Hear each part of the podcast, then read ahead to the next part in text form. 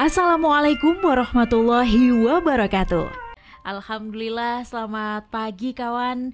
Salam sehat ya untuk kita semua. Pagi ini kita berjumpa lagi di program Dialog Fajar kerjasama Suara Surabaya Media dengan Pesantren Al-Quran Nurul Falah Surabaya.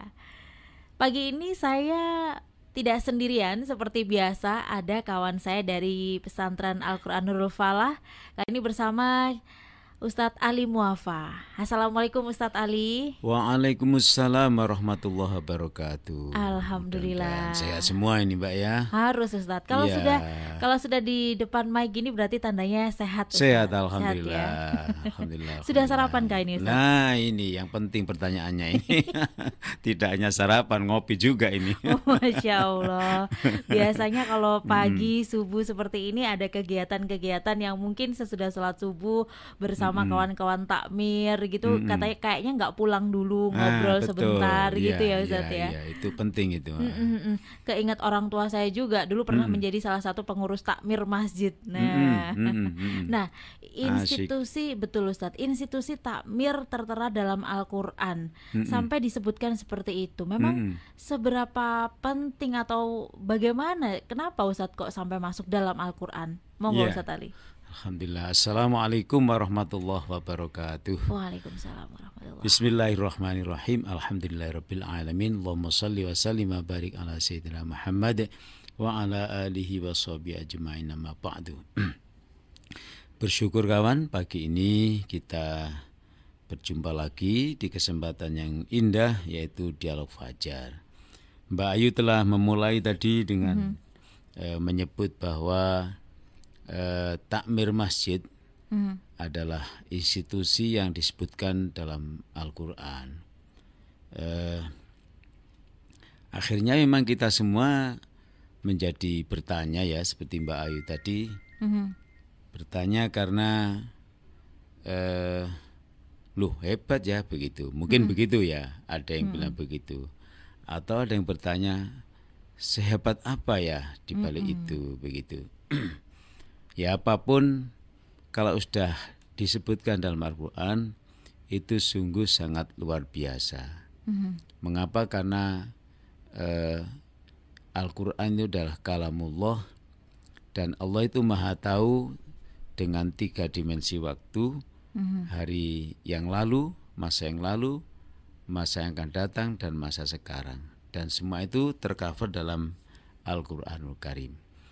Nah, kawan, kalau pertanyaannya sepenting apa dan lain-lain ya mengenai takmir yang disebutkan dalam Al-Qur'an itu minimal minimal jawaban kita adalah kita harus menggali hikmah dan pelajaran apa yang terdapat dalam penyebutan takmir itu.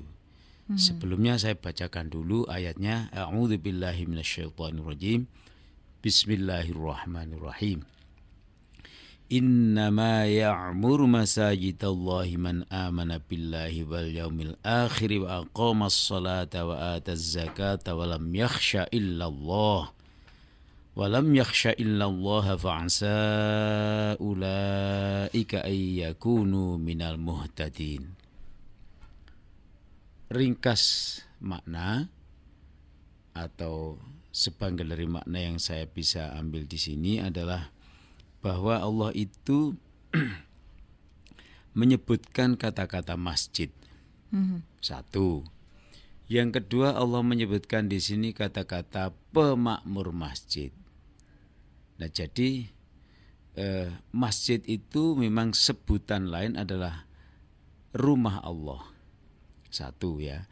Yang kedua karena di sana kita akan adalah merupakan tempat yang paling strategis yaitu bisa berdialog dengannya, bisa memohon kepadanya meski tidak satu-satunya tempat tapi itu tempat yang paling suci bagi umat Islam yaitu rumah Allah atau masjidnya Allah. Maka disebutkan seperti itu tentang masjid tadi itu adalah salah satu makna penting bagi kita. Maka masjid adalah tempat di mana kita beribadah mahdoh ya, salat maupun beribadah sosial Kalau zaman Nabi beribadah sosial itu juga berangkatnya startnya adalah dari masjid. Baik masjid secara fisik, gedung masjid itu, ataupun masjid secara maknawi yaitu ajaran masjid. Artinya kita beraktivitas itu berangkat dari ruh ajaran masjid yang eh, secara maknawinya. nah kawan, maka masjid sebagai eh, fisik, masjid sebagai institusi dakwah itu merupakan institusi yang sangat penting yang pernah disebut Allah dalam surah At-Taubah ayat 18 itu. Yang kedua, lalu masjid bisa memberikan makna kehidupan yang luar biasa kepada kita semuanya, maka tentu ada satu tim yang menanganinya, yang kemudian dalam bahasa kita sehari-hari adalah disebut dengan takmir, ya. Mm -hmm. Dengan takmir yaitu orang-orang yang eh, memanage masjid itu, memikirkan masjid itu, memberdayakan masjid itu mm-hmm. menjadi satu tempat yang memiliki makna e, penting dalam proses kehidupan manusia. Nah, kawan, ternyata takmir masjid itu akhirnya saya sebut takmir masjid yaitu orang yang memakmurkan memakmurkan masjid itu memang ada kriteria ya. Hmm. Mengapa ada kriteria? Karena dari masjid itulah bisa terbentuk budaya Islam. Dari masjid itulah bisa terbentuk karakter orang-orang yang beragama Islam. Hmm. Dari masjid itulah maka lahir pemikir-pemikir yang Islami yang produk pikirannya itu memberikan manfaat pada masyarakat luas tanpa pandang bulu siapa pun. Ya, ditemukan ilmu kedokteran, ditemukan ilmu ekonomi, semuanya bersumber pada nilai masjid, maka kedokteran itu bagaimana bisa memberikan manfaat kepada orang lain tapi dengan koridor yang tidak melanggar agama Islam. Hmm. Ya. Tentu Islam memiliki ajaran yang bersifat universal berlaku untuk seluruh umat manusia. Nah, kawan sekalian, untuk memandu, untuk agar masjid ini bisa mengcoach mendampingi masyarakat bisa bisa menjadi orang yang baik secara personal di hadapan Allah maupun baik secara sosial hmm. itu dipandu oleh masjid.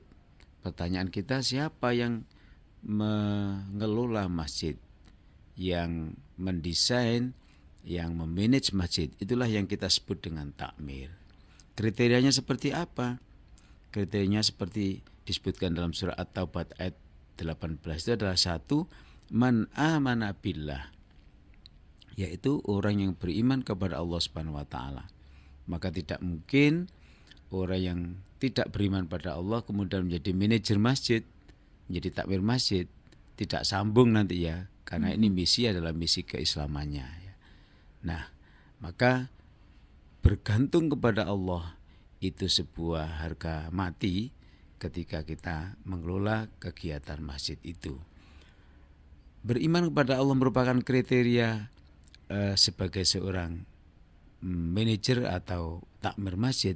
Mengapa? Karena seluruh rangkaian kegiatan kita harus sumber sumbernya, nafasnya adalah dari ajaran Allah.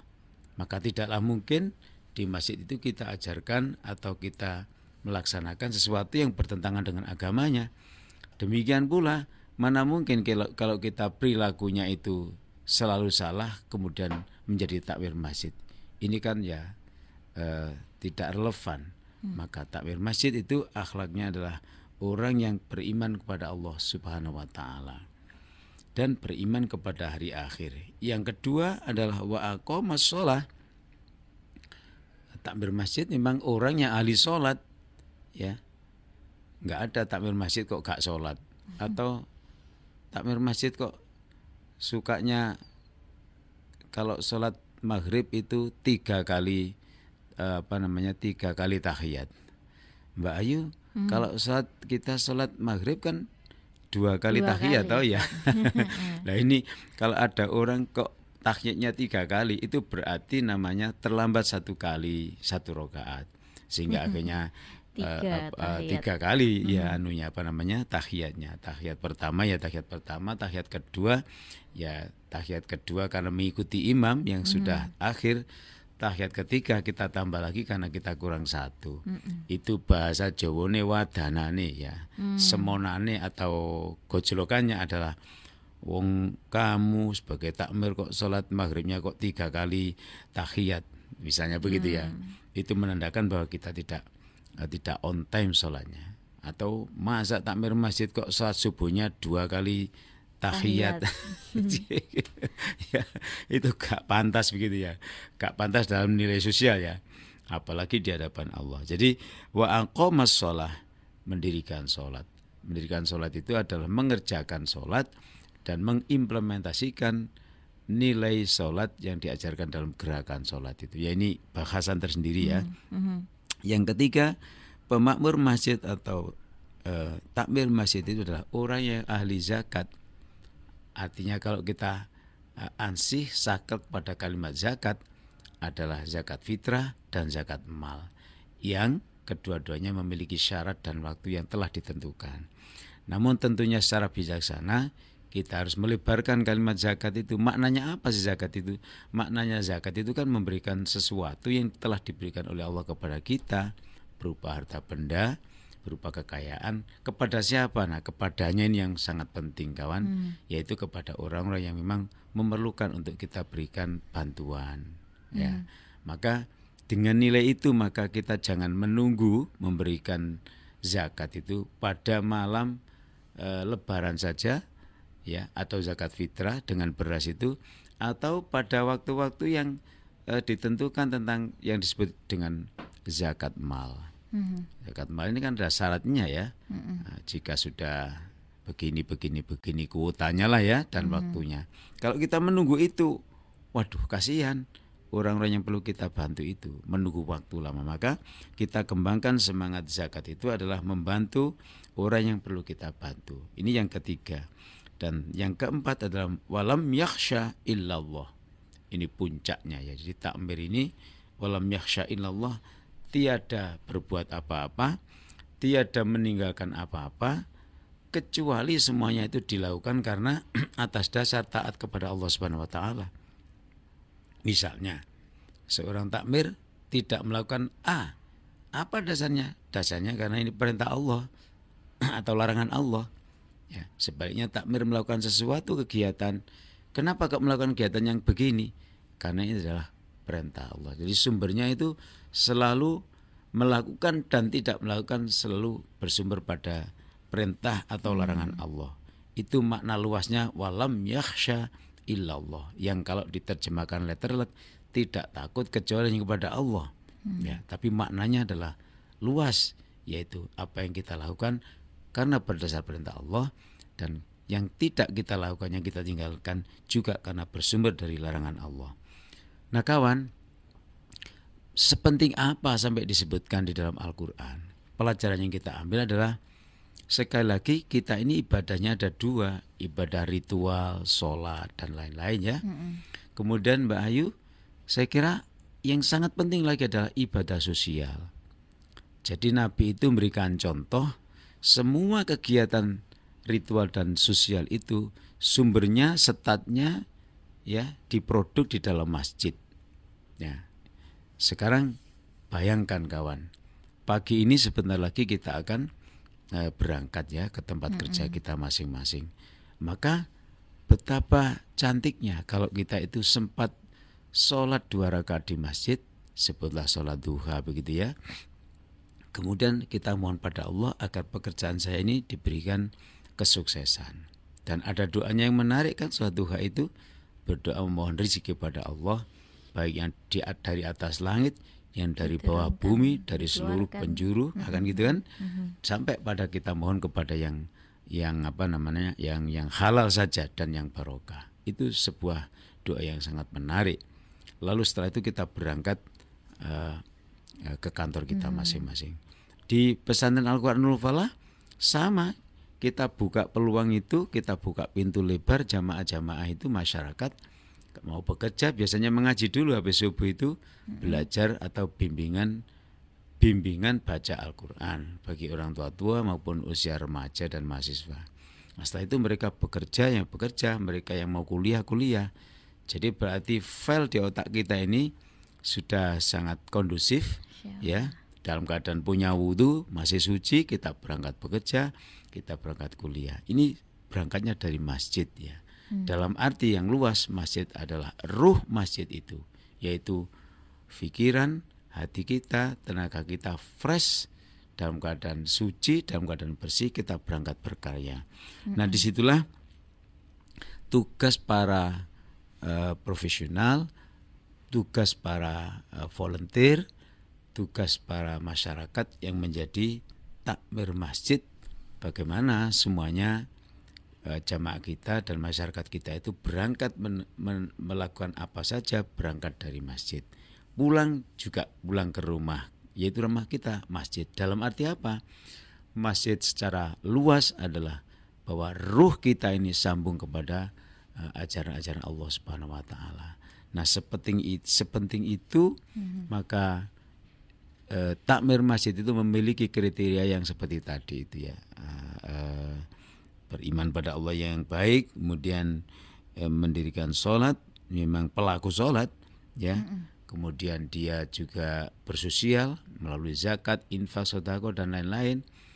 E, kemudian juga dia hanya bergantung kepada Allah. Dia melakukan apa saja atau tidak melakukan apa saja itu sumbernya juga dari perintah Allah.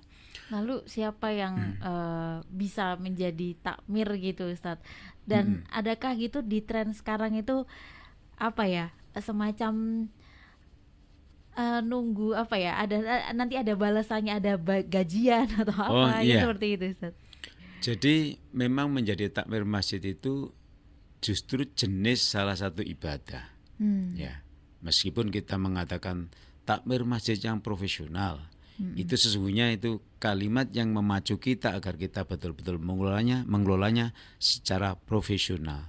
Jadi takmir masjid yang profesional itu tidak harus diartikan berkaitan dengan eh, gaji atau hmm. salary atau fee atau apa pun istilahnya tidak ya tapi kecuali masjid itu eh, dia kan perlu dana ya masjid hmm. itu kegiatannya sosialnya seperti misalnya ada beasiswa untuk anak-anak yang duafa anak-anak yatim beasiswa untuk anak-anak mahasiswa santunan kepada orang-orang yang sudah lemah secara fisik, sudah usia dan lain. Itu semuanya butuh sumber dana. Sumber dana utama memang dari donatur kita, jamaah yang ada di sekitar ataupun donatur yang melebar di ring kedua, ring ketiga dan lain-lain. Hmm. Itu donatur. Nah, masjid itu juga berpikir bagaimana ada sumur yang bisa digali terus sebagai sumber dana. Misalnya sebuah masjid mendirikan perusahaan. Kenapa tidak?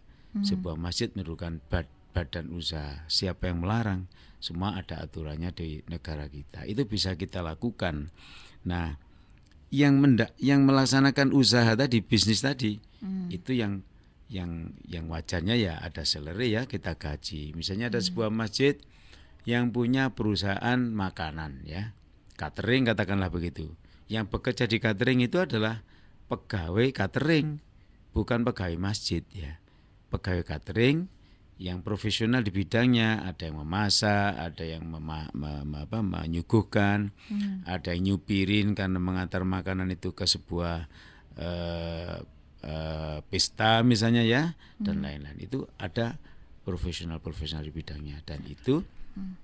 uh, mesti kita perhatikan ya. Mereka adalah bekerja secara profesional. Nah itu. Tetapi kalau takmirnya sendiri ya itu memang eh, apa namanya pekerja sosial apa ya istilahnya ya memang eh, berdakwah ya hmm. mentasarufkan mendistribusikan memanfaatkan tenaga dan pikirannya untuk kepentingan agama Allah jadi dia adalah dai di situ ya hmm. dai dalam arti yang luas ya maka Mbak Ayu dan rekan-rekan kita pun bisa menjadi takmir ya. hmm. ya kita menjadi takmir kalau kita jadi takmir berarti kita beribadah pada Allah dalam bentuk memikir masjid, memanage masjid, ya, mengorganisir masjid agar membuahkan masyarakat yang e, beriman pada Allah secara baik, beribadah pada Allah secara baik. Nah, kawan mudah-mudahan uh, dialog fajar yang kita lakukan pada pagi ini menginspirasi lagi ya, hmm. merefresh lagi pikiran kita agar kita juga uh, sebagian dari pikiran dan tenaga kita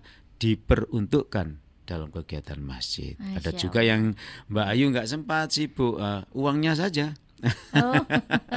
Uangnya Siap. saja taruh di kotak masjid berapapun itu akan bermanfaat. Amin, ya, Saya kira demikian ya. Terima kasih. Hmm, Ustaz Ali ini sepertinya sesudah ini nih mm -hmm. uh, pada pendengar kita ingin mendaftarkan sebagai takmir masjid nih. Wah, mudah-mudahan terima ya kasih Alhamdulillah ya.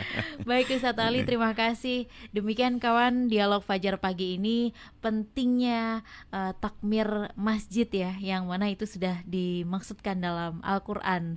Jadi uh, semoga untuk para takmir selalu bersemangat untuk sama-sama memakmurkan masjid. Dan untuk yang belum jadi takmir, ya seperti tadi Ustadz Ali ya, titip uangnya saja enggak apa-apa untuk memakmurkan. Terima kasih kawan, hati-hati untuk Anda yang pagi ini juga sudah uh, menyimak dialog Fajar di jalan ataupun di mana pun. Terima kasih, sampai jumpa di obrolan berikutnya. Saya Fitriana Ayu dan juga Ustadz Ali Muafa pamit. Wassalamualaikum warahmatullahi wabarakatuh. Waalaikumsalam warahmatullahi wabarakatuh. Program Dialog Fajar yang baru Anda simak kerjasama Suara Surabaya dan Pesantren Al-Quran Nurul Falah Surabaya, lembaga dakwah yang amanah, profesional, dan berbasis Al-Quran. Pesantren Nurul Falah mencetak guru-guru Al-Quran dengan metode tilawati dan tafidz Al-Quran. Informasi dan pemberian donasi hubungi 031 828 1278 atau nurulfalah.org. Wassalamualaikum warahmatullahi wabarakatuh.